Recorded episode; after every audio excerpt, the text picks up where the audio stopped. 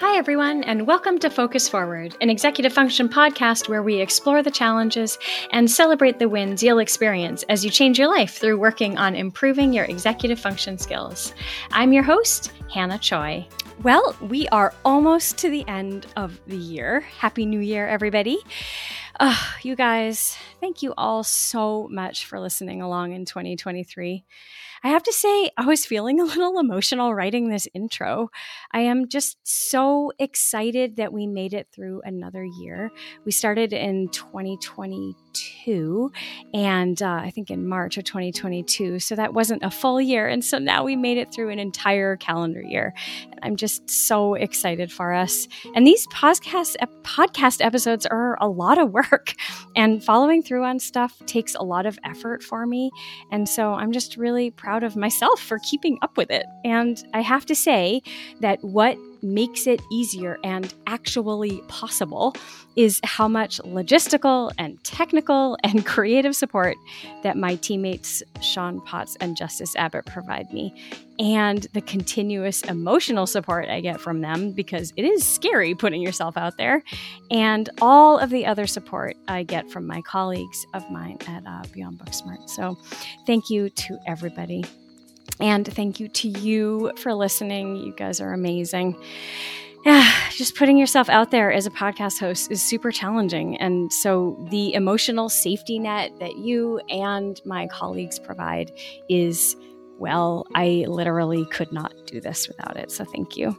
We are really looking forward to next year and are really excited about our upcoming episodes. We've got some good ones.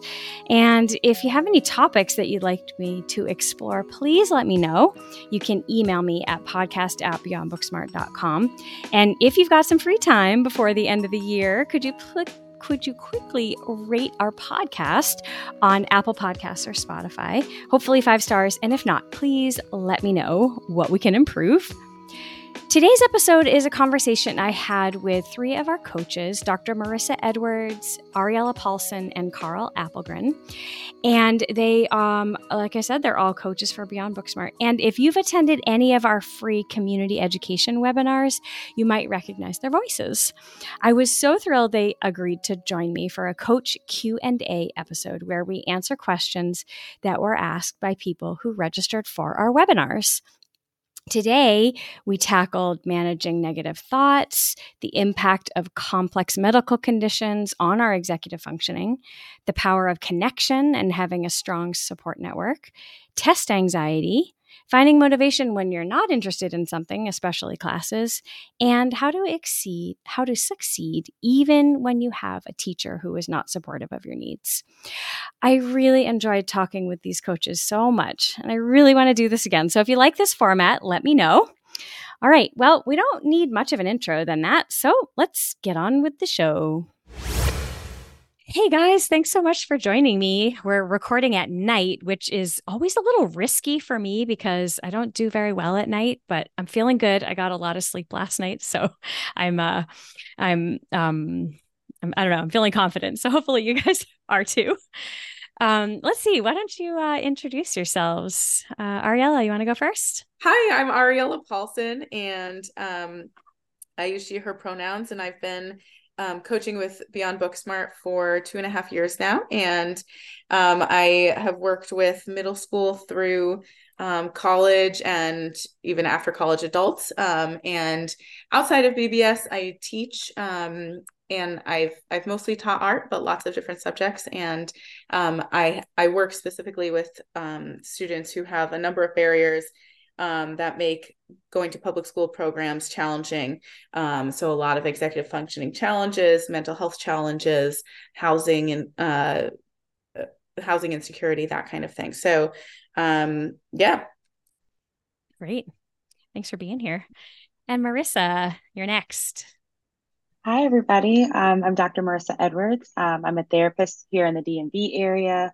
Um, I specialize in clinical health psychology um, full time, but here at BBS, I work as an executive function coach um, and now as a mental health executive function consultant. Um, most of the clients I work with are adults or college age students who are struggling with both mental health and executive function challenges, as well as some health concerns and health disorders as well. I'm excited to be here. Thanks for having me. Yeah. And Karl.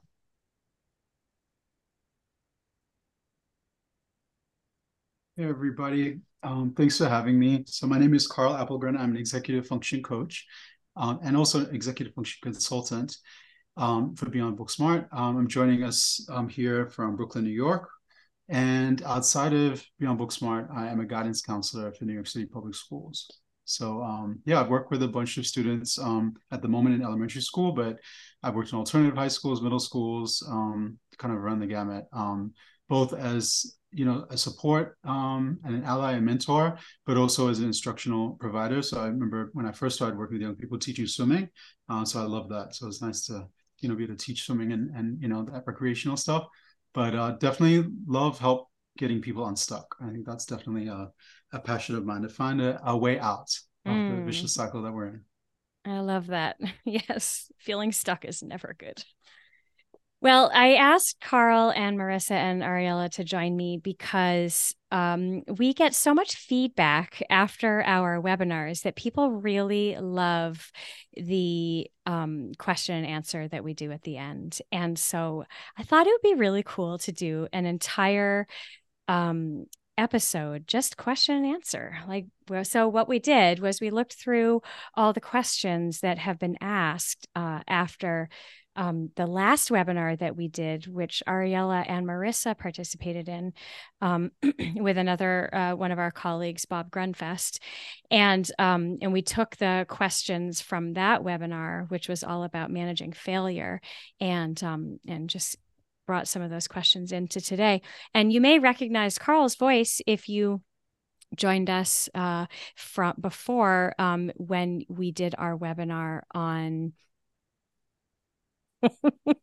what one did you do? uh oh, uh, sure motivation. Motivation, maybe, maybe motivation. sure, it was motivation. I think it was motivation.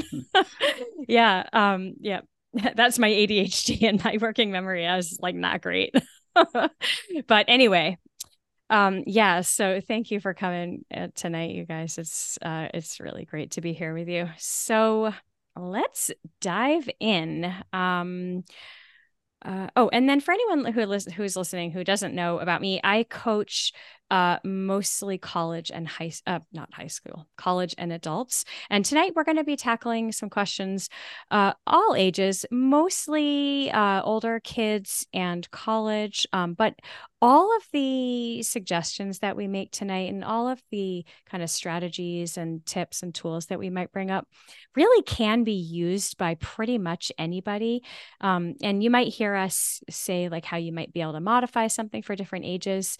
Uh, but for the most part, I would say that you know executive function skills challenge everybody at all ages and most of the strategies that that we use really can be used by anybody so all right Let's see. First up. Oh, okay. How do you address constant negative thoughts or opinions about yourself, even though you are already very capable? Yep. That's a challenging one that kind of like can impact all areas of our lives. Absolutely. I think for a lot of folks, um, executive function takes away confidence. Um, challenges with executive function and um, it makes it harder for us to remember who we are, the things that we're capable of, and the things that we do. Um, and I tell people all the time, anxiety never tells us good things, right? Like they never, our negative thoughts always come in. Usually they're not helpful. Usually they're the things that we don't like about ourselves or are fearful of for ourselves. And so, um, as a therapist, obviously, I, I, would love to recommend something like a cognitive behavior therapy or something along the lines of uh, restructuring your thoughts or being great learning more about mindfulness of your thoughts so that you're able to challenge them in the moment um, using things like positive self-talk or more helpful self-talk um, thinking about the reality of the situation and fact checking um, if you're having some difficulties or if you're always having negative thoughts um, having people help to validate you or um, making gratitude lists or there's there's so many ways that we can um, help to challenge those thoughts even if we know that we're confident because we know how executive um, dysfunction can make it really really hard to stay confident in ourselves. I love that. And I also think about like practices that can, um, you know, if we think of like the parts of our brain that get used the most are the ones that are going to be strongest. And so if we're constantly stuck in those negative feedback loops, that's going to be really strong. And so building up the muscles, so to speak, of the positive practices. So you mentioned like gratitude lists. So thinking about, you know, could be self gratitude lists of like things I did well this week, bright spots that I want to highlight, and getting into a practice of every night before I go to bed, I list two or three things that I did well. Um, or whatever timing makes sense for you if every night is a lot um, and and to to just build up those muscles as well um, and and yeah bringing it into to every day and and then having that um you said like you know looking at like the data of uh, fact checking i believe you said so having mm-hmm. that data in front of you of like oh i wrote this down every night for a week and now i have all these examples of what i really can do well I love that. I do. I use that a lot for myself, uh, and I because I I I I do struggle with confidence and feeling like I'm able to do anything sometimes. And uh, one thing that I've been working on this whole year, this kind of, um, I this my mm, theme for 2023 was trust and trusting myself. And so much of I realized so much of my own um, lack of confidence came from not trusting myself. And as soon as I started writing down the thing that I was worried about or the thing that I felt like I was not capable at and then the outcome of how that that actually went I was able to see, oh, like I thought that this was going to go badly and then it went well. So here's more evidence that I can trust myself. Um, and, and then I would also write down what I did to set myself up for success like what i did to you know address the things that i was worried about um, and that has made a huge difference for me and i i've noticed like i haven't had to write as many things down because i'm i'm trusting myself more yeah, that, that's a great one, Hannah. Uh, I was just about to say something about writing things down. I feel like all of these negative thoughts belong somewhere, um, but just not swimming in our minds, so to speak. Mm-hmm. So if they're there somewhere, um, you know, write them down, get them out. Um, and I probably like writing them down. Um, there's nothing wrong with sharing it with someone else, but you know, sometimes they might either talk you out of it or kind of confirm, yeah, you are pretty bad at whatever it is that you're complaining about. Uh, so that it might make you feel worse. Yeah. But um, yeah, if you put them down, you can kind of monitor like not only how frequent or how often um, these things keep coming up, and hopefully they reduce, but also um, you know, if you have uh, another trusted source or some of the you know provider that you're working with you can certainly bring and share it with them so that you can kind of go through and say you know i've had this you know repetitive thought or concern or you know negative feedback about myself that i keep saying how do we kind of work on developing and strengthening it um, so that it doesn't stay swimming in our minds? Because um, it can start to show up at other places too. So if it's something at work for example it can start showing up in our personal lives and then um, you know then it kind of just follows us like a haunted ghost and we don't want those ghosts I was talking with I a just... client about this and um and he was saying that w- one thing that happened for him when he started journaling was that he would write for too long and then kind of spiral while he was writing. So he sets a timer and he can only write for how i'm not sure how long he sets a timer for but he can only write for that amount of time which i think is helpful. I was just picturing like a um as part of your practice, like writing down the negative things you want to get out and then doing something cathartic, like tearing up that piece Ooh. of paper, crumpling it and throwing away, and then writing the positives to like retrain that pattern. I love that. Burn it. Jump up and down on it. I love it. All right. Thank you. That was great. Okay. Uh let's see how can we motivate kids with complex medical conditions? Or maybe we can address that more generally like how do you what are some suggestions for supporting kids or maybe even ourselves if we have complex medical conditions? Because having something going on medically is absolutely going to impact your executive function skills, whether it's directly because of the medical condition or it's because of the stress or just the complexity of life with a medical condition. So, what are some things that people can do to support themselves or their kids? Yeah, I think this is a very multifaceted question. Um, and I, I, this ties in with my own experience. I've had multiple complex medical conditions since I was born. So um, I think that was part of what brought me to being an executive function coach because it's so crucial in my ability to function in life with complex medical conditions. And I think that a lot of a lot of it can come down to um, balancing that want for motivation and support and that kind of thing with also uh, the need for acceptance and validation and just being okay with wherever you're at in that moment and recognizing that it will constantly change and constantly be in flux um, and getting rid of shame getting rid of the feeling of i should but i can't right now um, and um, yeah just being really okay with yourself about that and you know telling your family members that you are okay with wherever they are in this moment and that it's okay and that these are huge challenges that um you know that if they're doing anything during that that they're doing something right. Um and i think that what we often don't recognize is how mentally exhausting it is to be chronically ill and having to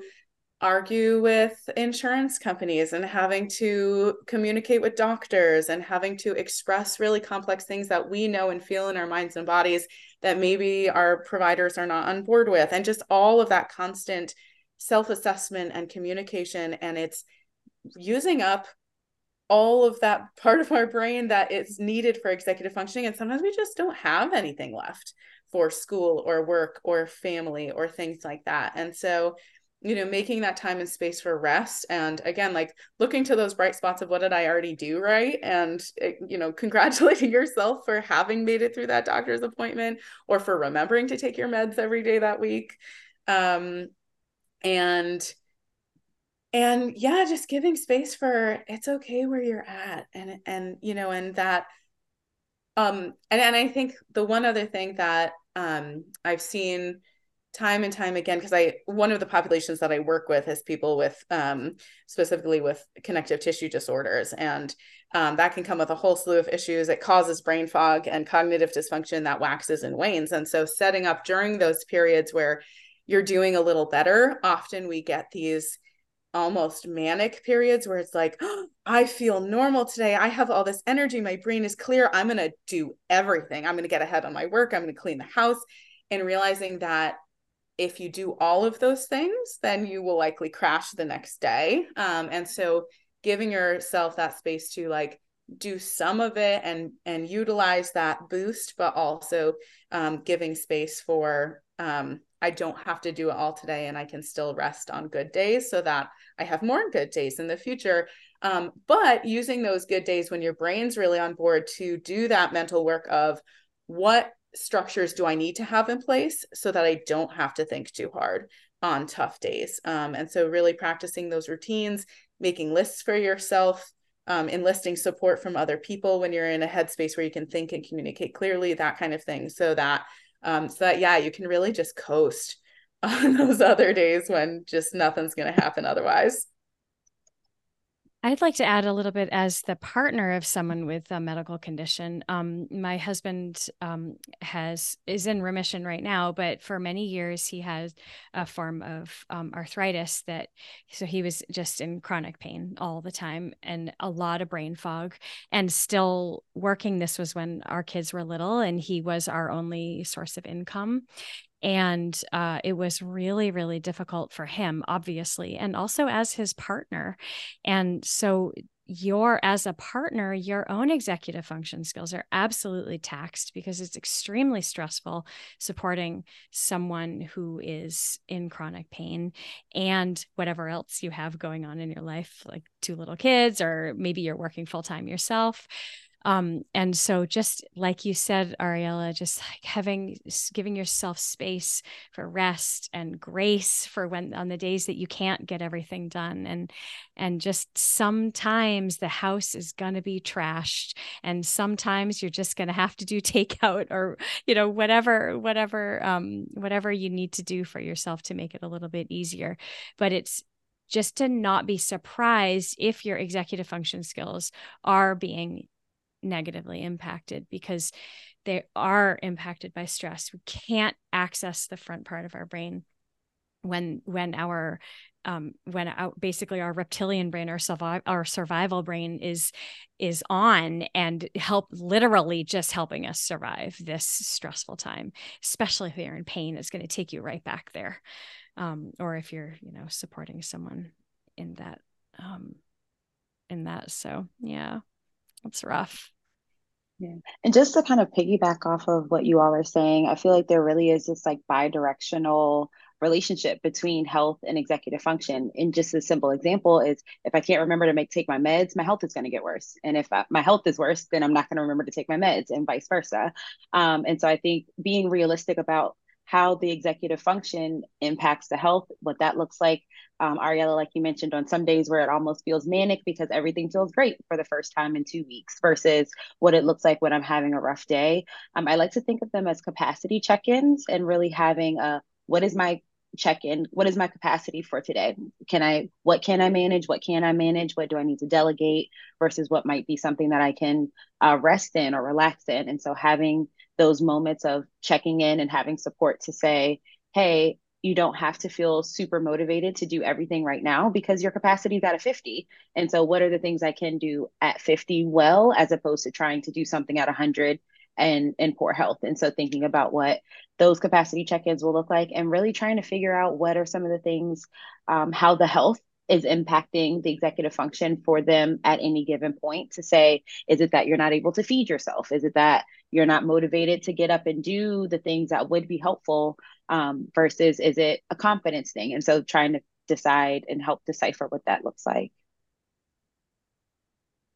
these are all such amazing answers. I'm like in awe this listening and being like, wow, I could learn a bunch from here. Um, so part of me is like, as I'm hearing this question, I'm like, my heart is broken, right? Um, just because it's, I could only imagine walking in the doctor's office and getting a receiving a diagnosis either for yourself or from a loved one, and just being like, where do I even begin? My whole life is just like stopped at this moment. Um, and then the second part is just like as I'm listening, thinking about like okay now treatment and then what that looks like and how many like nameless people you have to kind of go through and how many doors how many visits how many moments where you're like holding your breath as a result. Like are we there yet? Do we turn the corner? Is it worse? Is it getting better? Like now i'm just and then you got to pay for it. Like now i'm just mad you know? So it's like i'm heartbroken and mad at the same time. Um, but that doesn't help the answer to the question. That's just my personal feelings in this moment.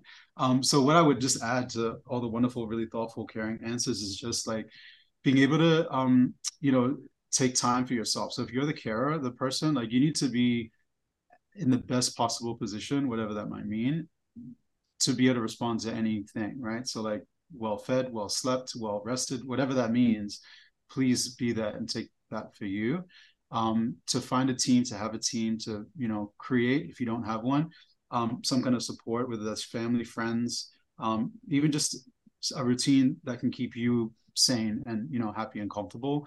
Um, because if you're taxed out and tapped out too, then you know we can't do any good to anybody, right? Or provide or give, you know, pour from an empty well or empty uh, pitcher. So um, yeah just being able to recognize like there's so many factors that are you know out of our control. And that you know even if we don't have a medical condition like our lives are finite. You know we we are limited unfortunately our time on earth. So being able to kind of enjoy the moment being able to set you know routines and times and celebrate those wins whether it be small or big to hug your little ones tight to you know go visit family reach out to friends you haven't spoken to for a while just to say hey i'm thinking about you. Um, those are things we should do regardless of whether or not we have a complex medical condition um, because tomorrow is not promised unfortunately. Um, but what is promised is you know the option of choice. Um, well certainly i believe that. So make choices that help you and help you feel good. Um, and make choices to be together rather than to be alone, including and especially when you're going through something. It's really important that you speak up. Oh, you're bringing tears to my eyes, Karl. I just listened to a podcast, um, The Happiness Lab, and she interviewed a man who um, I don't remember his name because I don't remember anything like that, but um, she interviewed a man who is really fighting for and the cause of not the cause but he's really uh, fighting for people recognizing the importance of staying connected with friends and family and to just send a text that that tells someone that you're thinking about them. So in so the man was sharing his story about this really huge thing that happened to him and he had gone into a deep depression and he was he had just reached the point where he did not feel like he could go on and he had made plans to end his life and in that moment he got a text from a friend that he hadn't heard from in a long time and she asked if he wanted to go to the pub and he realized in that moment if she was asking him to go to the pub that meant she needed him mm. And then he realized he needed her. And so he went to the pub. And in that one word text, all she wrote was pub with a question mark. It saved his life because he connected with her. He felt needed. He was able to provide something for her. She provided something for him. And so that's why just thinking about that story, Karl, is what just what you said just resonated with me so much after hearing that recently. Like how important it is to to have some kind of support network, whatever that looks like. It's going to look different for everybody. And so, all of these executive function challenges, regardless of the cause of them, find your people, find your support, and put effort into making that support network stronger whatever that is maybe you just send a quick text to someone that just says hi or you know pub or want to go out or whatever yeah it's just obviously it's a life-saving thing. With complex medical conditions too it can be really isolating and i think because it's something we don't talk about a lot in society that we assume we're the only ones going through it. And if you look at the statistics it's actually about like a quarter of the population is experiencing it. And so i think that concept of like reaching out and finding community specifically other people who are experiencing similar things or are caregivers of people experiencing similar things can make such a huge difference to feel like oh i'm not alone. Everyone's facing these challenges and uh, yeah finding that solidarity. And also again just recognizing the mental health implications of these things and like you know seeking whatever support that looks like for you whether it's therapy or you know uh, you know just being really mindful of your mental health and how it's connected to your physical health and your executive functioning and all of that Oh, it's so true. Like I, as you were talking earlier, Ariela, and sharing a little bit about your experience, I was sitting here thinking, should I share my experience? Like, should I talk about it? And then as I was talking, I was thinking, oh my gosh, like I'm I'm oversharing. Like they don't need to know what his diagnosis was. But then I was thinking, wait, the point of this podcast is to talk about stuff that people might be people need to hear. So I'm glad I said it. Yeah. Mm. No, I'm, I'm glad you said it too. I mean, I think that, you know, that's perhaps the other, you know, hidden thing, especially, you know, coming back to executive function challenges that, you know, a parent might look at their child and be like, oh no, what am I gonna, you know, tell my friend circle when I meet up at, for coffee or whatever, or, you know, all the the soccer, um, the family, and you know, we're we're gonna get together. There, my child's a soccer star, but please don't ask any questions about the report card. You know, like you know how do we kind of recognize that um you know we all struggle with stuff. Being able to share that struggle probably makes us stronger rather than makes us feel like you know weaker or whatever um, and that there's help available, right? We don't live on islands. Well, I guess some people do, but uh, the the help, so to speak, is not so isolated and so unavailable. Um, you know, thank you, you know, to the internet. I mean, that's made it, you know, for for a lot of reasons, made it easier to connect in some ways, and certainly easier to access information that may have been isolated or very difficult to get. So, um, being able to kind of be honest and be like, okay take a deep breath like we have the situation we have to deal with. Um, how do i start doing a google search? What do i do and where do i find the information and the people and get connected to them so that i can get, get the care that i need? And i also realized that at some level when you're in college and things change um, relationships also change and dynamics change their level of support changes um, and executive function can also impact that. So if i can't remember to email people or text people or even reach out to parents um, a lot of times relationships fail or you know don't look the same as they might have in the past which then leads to those feelings of isolation or make you feel makes you feel that no one else is understanding. And so even if that means i know that sounds insane to say, but thinking of a routine for reaching out to people is super helpful. I text my best friend every Monday and Wednesday um, because th- the rest of the time we might forget. And so having it. a schedule for that is really important. And um, like I said, I think that's another thing I hear a lot from clients is that I've lost friends. I forget to text people back. I don't ever answer the phone. And they feel very isolated. And even if they have friends who might struggle with executive function, they feel very alone because of the lack of ability or the perceived lack of ability to maintain those relationships. And so helping them to find community and and also learn how to sustain community in a way that feels helpful for them um, can be helpful as well something that um that he would that that man was saying in the podcast was that uh, people are are often afraid to reach out because they're afraid they're going to bother the person that they're reaching out to and they've done studies they've done a bunch of research that has found that you're wrong they are you're not going to be bothered um, uh, like mo- way more times than not they're thrilled to hear from you um, and then if you don't hear back from them don't take it personally. Probably has nothing to do with you. They're probably just overwhelmed themselves, like still trying to find their own way. But um, I just thought that that was really important to remember that. Yeah. And it's also interesting because, like you mentioned, a lot of times that's a negative thought or even a cognitive distortion that we have that I'm I'm a bother or yeah. that I'm you know I am I'm a burden or what have you. Um, I actually had a friend recently who said that she's like I didn't want to reach out. I felt like I was going to be a burden, and I said, well, you you never reached out so you never even got the chance to be the burden and you weren't you're never a burden as a friend so always reaching out knowing that people are going to be there for you because that's what your support system is there for and so giving them the opportunity to be your support um, can be really helpful yeah hmm.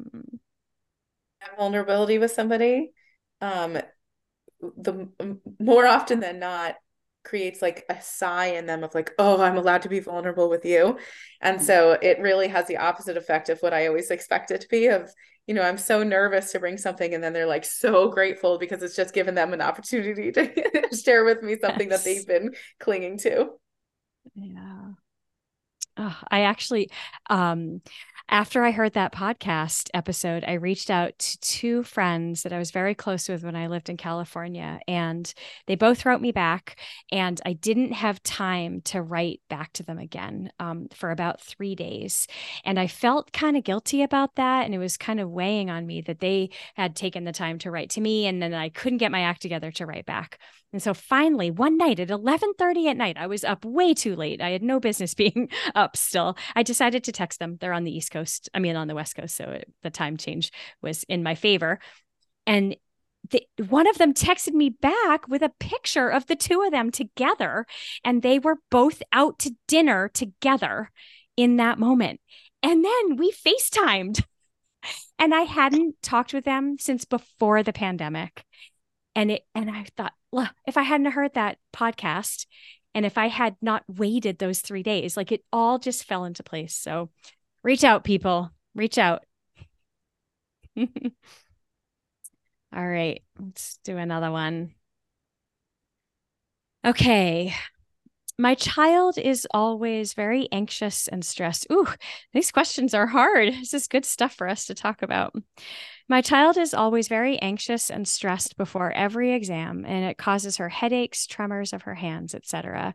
And she always feels lazy after her paper. How can I help her? There are so many aspects of this question as well that I'm my brain is wanting to address them all at once. Um, I think that um, that anxiety can come from a number of different places, and so again, like treating the anxiety as its own thing and thinking of what care or what practices can help with that anxiety whether it's um, you know meditation breathing exercises therapy all kinds of things can help with that exercise um, and you know treating that as its own set of symptoms and kind of what do we do with that but also looking at what what thought patterns and what you know uh, family dynamics or school dynamics or whatever might be contributing. And so thinking about like what is the response to failure first of all of like you know like why is this why is this child so nervous about the test? Is it you know like what what is the fear of what if it goes wrong? Um and having conversations around that and just showing love and support and you know helping them through that experience. Um and also you know looking for strategies to use before a test. So um i had a lot of test anxiety growing up um and part of it was because uh it turned out that you know i didn't have a diagnosis yet at that time but my my illnesses would be triggered by the you know just kind of the uptick in adrenaline before a test. And so i'd be feeling physically very unwell. So thinking about like um you know what are things you can do before a test to help regulate? Um, so for me a lot of it was meditation breathing making sure i had a snack right beforehand so i wasn't hungry like that kind of thing um, and again, if you're getting headaches and tremors, that can be anxiety. And that can also be like, you know, stuff going on in your body um, that might be triggered by the stress. Um, and also, um, yeah, just like having some kind of debrief after test to be like, it's okay, it will be okay. Um, to reinforce that experience with something positive afterwards and really talking through hey what did you do to study? Like that's let's honor that regardless of what the grade is like let's honor and validate that you worked really hard for this. And and again any you know the the more confident and the more work you can put in before a test the more you can at least feel like i did what i could and i accept whatever happens. And so helping them with study techniques and test taking techniques can help a lot with that confidence as well I had a client who um, had also had some test anxiety, and uh, her test grades never reflected, ever reflected how much she knew and so my so we went through a lot of that you know like breathing beforehand. And then the other thing that um, i suggested uh, was to like look over the test and kind of orient herself to the test. But it turned out that that actually made her more anxious. And so for her not looking through the test and just working through it one by one without knowing what was coming actually worked a lot better. And so my point is that the strategies that maybe might work for some people might not work for your daughter um, or for you. And so to just keep that in mind that if something doesn't work, then to maybe try something different a little bit outside the box. One of the things I really resonate with here is the somatic piece and how um, Ariela, like you mentioned, the anxiety tends to play on the somatic symptoms, which then probably feed back into that anxiety and that that cyclical loop makes it really hard to be able to focus or um, you know show the the knowledge that you have. And so one of the things i try to help people do is to learn to manage the somatic symptoms first even before we're challenging the thoughts or even before we're going because our thought processes have probably been the way they have for a, a long time um, which doesn't mean that we can't change them. It just means that a lot of times in the moment we might not know how to ch- we haven't practiced it enough to challenge our thoughts or to feel super comfortable. But one of the things we can do is help to engage that parasympathetic nervous system and learn how to take those deep breaths so that i'm able to focus and breathe and uh, regulate myself so that we are able to go and then challenge our thoughts and do some things along that the lines um, and i always encourage parents to try some of these skills with kids and model it um, when you're anxious, when you're overwhelmed, when you're feeling worried about uh, anything. I'm obviously, you know, we don't have to share all of our anxieties with our children, but um, modeling the fact that when I'm overwhelmed, this is how I regulate myself, or let's do this together so we can practice together can be a really good way to help her to be able to regulate um, some of those somatic symptoms as well as um, that anxiety that might be happening. All right. Let's see. Let's I think we have time for one or two more. Um, all right. My child is doing really well in some classes and poorly in others that she doesn't care about. What can I do to support her? That's that's tricky.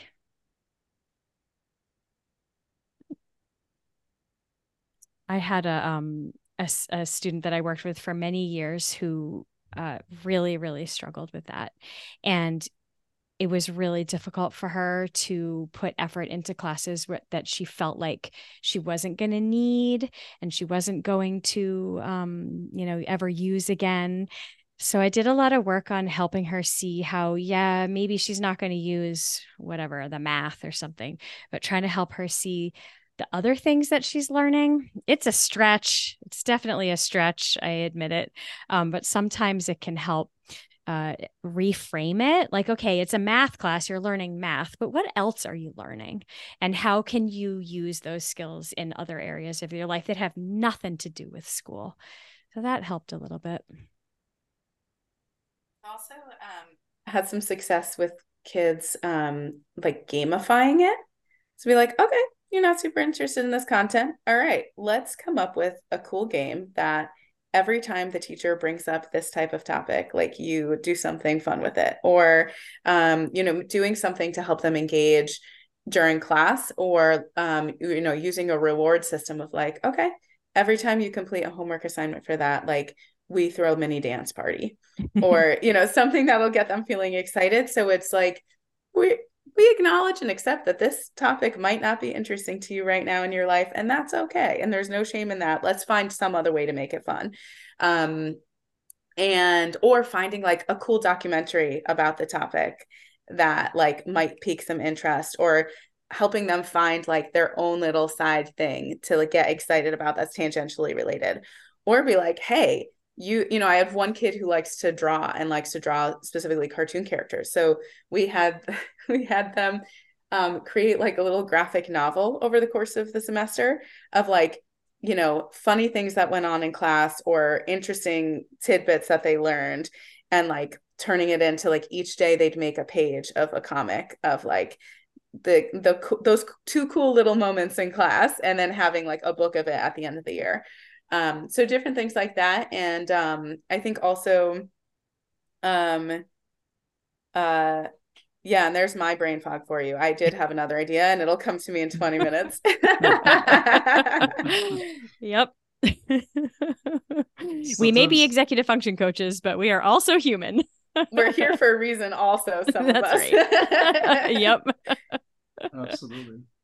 I was just gonna add that um, yeah for some students especially um, high schoolers i'm like yeah you know what's worse than doing your math class? Repeating it next semester yeah the summer.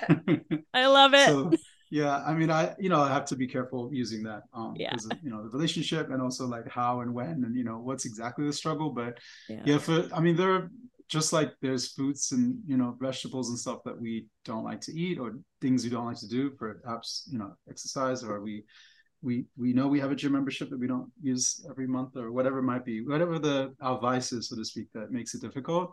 Um you know our young people have similar challenges. So um, for us to kind of recognize one that you know it's a real thing. We don't always love every subject we study. And uh, and many of those decisions are like at the state level right?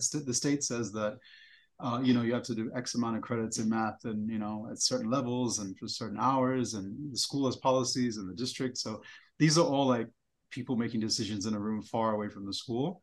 Um, but anyway, when we have to survive school or have to be able to navigate, you know, to graduate, um, we have to be able to kind of do things and recognize and put things in perspective, right? Like, um, if we don't, you know, the consequences for not passing or not um, being able to function, or worse, um, taking risks and cutting class um, means that you know the likelihood of you passing an exam or you know being able to fulfill that requirement um, for the lab for example or a science class just might not happen. Um, and that's you know sometimes the, the outcome uh, can be one that can motivate a student. Um, I, I, also like to think too like everybody is motivated by different things. Not everybody wants to chase that shiny thing on top of the hill. Some people are motivated you know by things that are um you know what's the consequences right? If you don't do this like you won't have access to your phone or you won't have you know these kind of i guess more punitive things but the truth is that you know if i don't pay my light bill you know as much as i might smile at my provider and be like oh hey could you just you know keep it up one more week one more month? They're, they're going to turn my light off and i'll be sitting here in the dark. So sometimes there's natural consequences that occur if we don't you know organize ourselves or at least accept some kind of help even if we're kind of faking or muddling our way through it. So um you know hopefully that can be there's some way where your young person can be uh, motivated um, to do the things including the ones that they really really really don't like to do thought um, that I I often will have students who say, "Oh, I just don't like that class," and then after a while, if you do some digging, it turns out they are uncomfortable with something to do with the teacher. Mm. They are afraid of the topic. I math comes up a lot, and uh, kids will say, "Oh, I just don't like math." But if you explain to them about how our prefrontal cortex that it is required to do math and your prefrontal cortex also doesn't work well when you're stressed. And so we end up with this math loop of year after year going into math class feeling stressed and then not understanding the content because that part of your brain cannot compute math when you're stressed.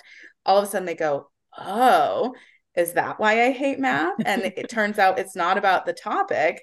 It's about a barrier whether cognitive or socially. Maybe there's kids in that class that pick on them. So finding you know sometimes it is just they find it really boring and that's fine too but doing a little bit of digging of is there a barrier going on that we could work through or eliminate? Um you know sometimes it's there's some you know i had one student who the teacher was misgendering them every single day.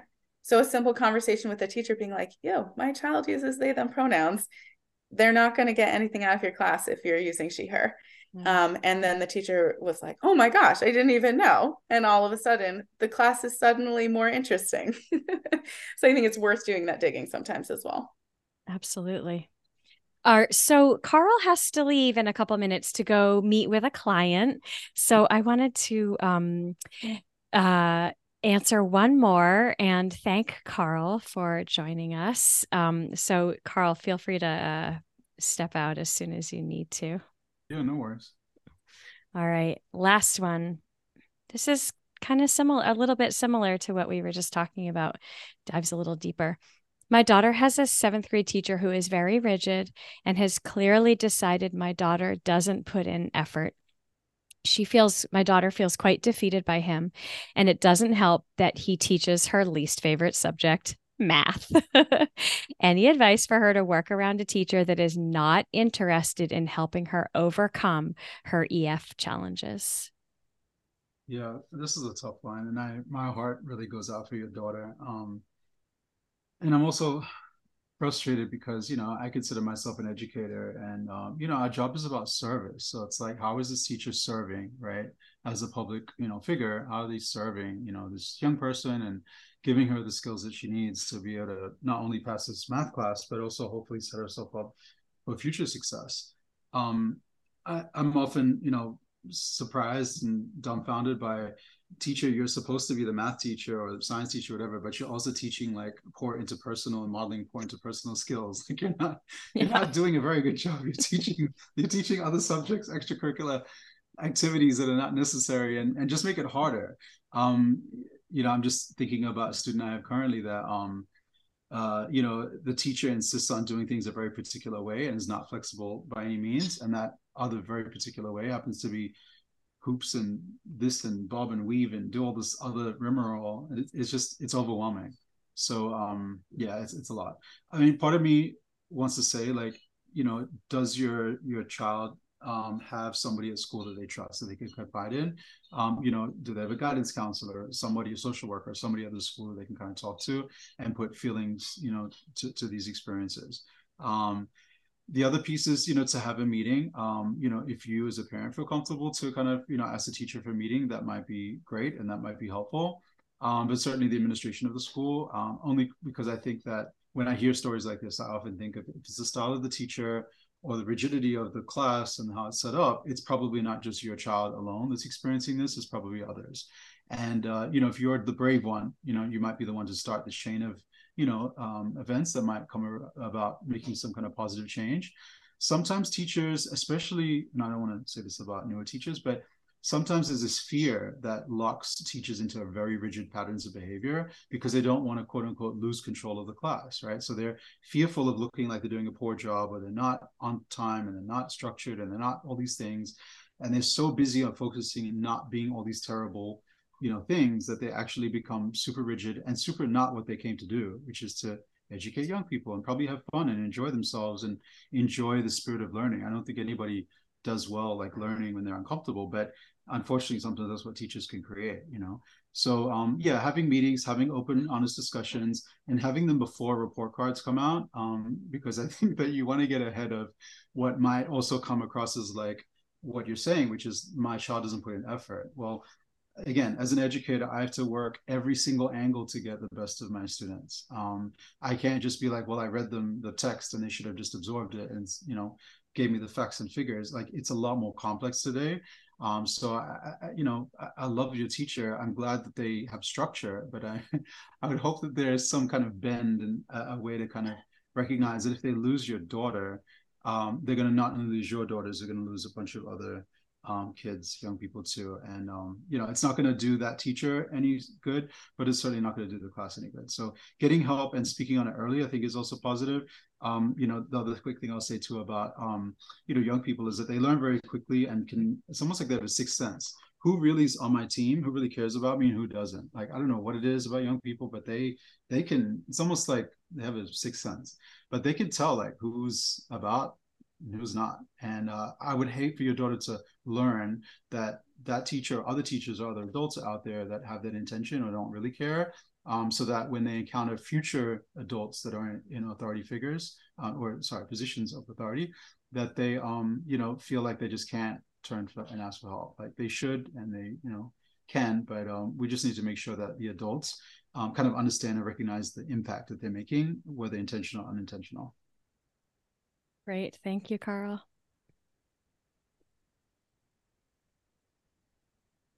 Does have anything you want to add?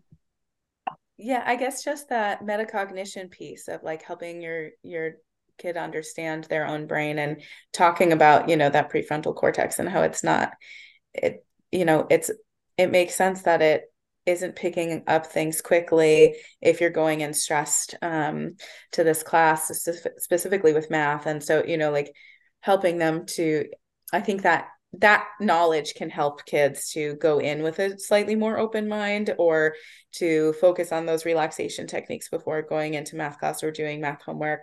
Um, and you know maybe finding a friend who they have fun with who is learning, even if they're not in the same math class, if they're learning similar stuff to do math homework with, trying to make it social and fun, um, or if they have a previous math teacher that they did find a connection with, like going to them for help um, outside of class can sometimes be helpful and does sometimes if you know if the other teacher finds out that they are asking for help elsewhere that can send a message as well especially if, if you communicate like yes my child is really trying but is not feeling supported in class and then you know going elsewhere.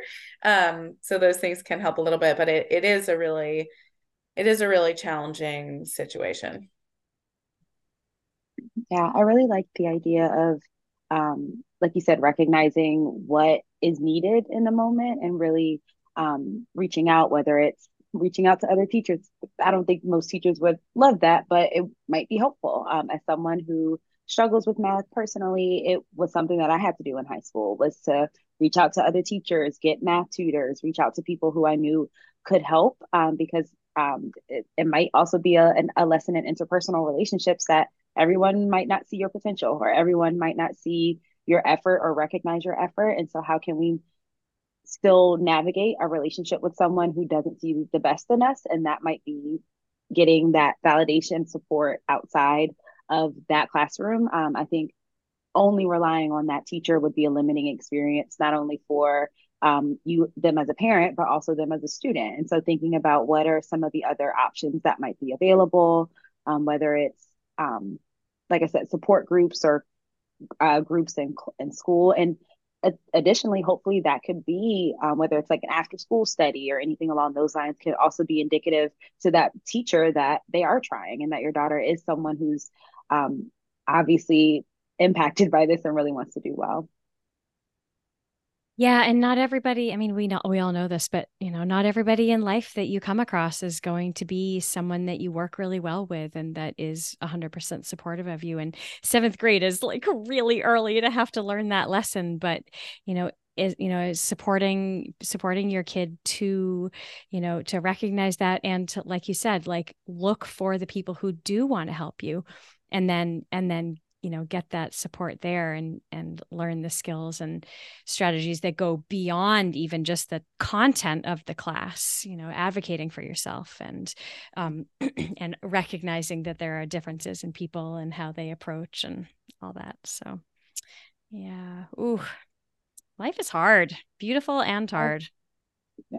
one last tidbit I think that if you can really celebrate not only successes, but also um, those little moments of triumph, like when that light bulb does go off, even if it's on like one singular problem on a math homework sheet, um, having moments to not just shower them with praise, but to be like, oh, did you just get it? How does that feel? And having them kind of like celebrating and validating themselves and like, you know, maybe do a little victory dance about it, like really bringing silliness and joy to those little moments of triumph um, can kind of counteract the negative feedback that they may be getting when they aren't picking it up. Yeah. And even to like you, I love that idea. And I also like the idea of like, this is a, I, I don't remember if it was this show that we talked about on the last one, but like the praising of effort is, mm. I think, really important. Um, because if if you're not getting praised at school and this is already a, a challenging subject, even if mom is checking in to say like, how do you feel about your effort? Do you feel like you tried? Do you feel like you did well? Because that also kind of takes away the link of my grades define um, how well I do or how how good I am or who I am. Um, and so having them to say, you know, my teacher might not have recognized the effort, but I appreciate that my mom recognized that I was trying, or um, hopefully my friends recognize that I was trying. And so I, I love that idea of having dance parties and um, celebrating in that, those ways because one question right can make a big difference. Oh, huge. Ah, uh, that's a great positive way to end. Thank you so much for joining us. Karl did pop out so he could go support his client, but thank you Marissa and Ariela and Karl for coming on. We we uh we got deep. We got deep and that was it was great. I love it so much. Thank you so much. And listeners, I hope you enjoyed this. And let me know if you want us to do more. I can bring more coaches on and uh, we can tackle more of this uh, tough stuff. So, all right. Thank you so much. And that's our show for today. Thanks so much for taking time out of your day to listen. If you haven't attended our webinars and want to watch the recordings, check out the show notes or go to the resources section at beyondbooksmart.com where you can find links to them all. You can put faces to the voices that you heard today. Please share this episode with anyone who might find it useful. We're super grateful to everyone who has already shared Focus Forward because word of mouth is what keeps us alive. If you have any questions or topic suggestions for me, you can reach out at podcast at beyondbooksmart.com. You can subscribe to Focus Forward on Apple and Google Podcasts, Spotify, or wherever else you get your podcasts. And also sign up for our newsletter at beyondbooksmart.com slash podcast. And we'll let you know when new episodes drop and we will share information related to the topic. And as I said in the beginning, if you're listening on Apple or Spotify, could you give us a rating? We'll love you for it. Our talented editor and producer is Sean Potts. Our savvy content marketer is Justice Abbott. And an extra special thanks to our coaches, Marissa, Ariela, and Karl, for joining me on Focus Forward. Thank you so much for listening, and I wish you all a healthy and happy new year.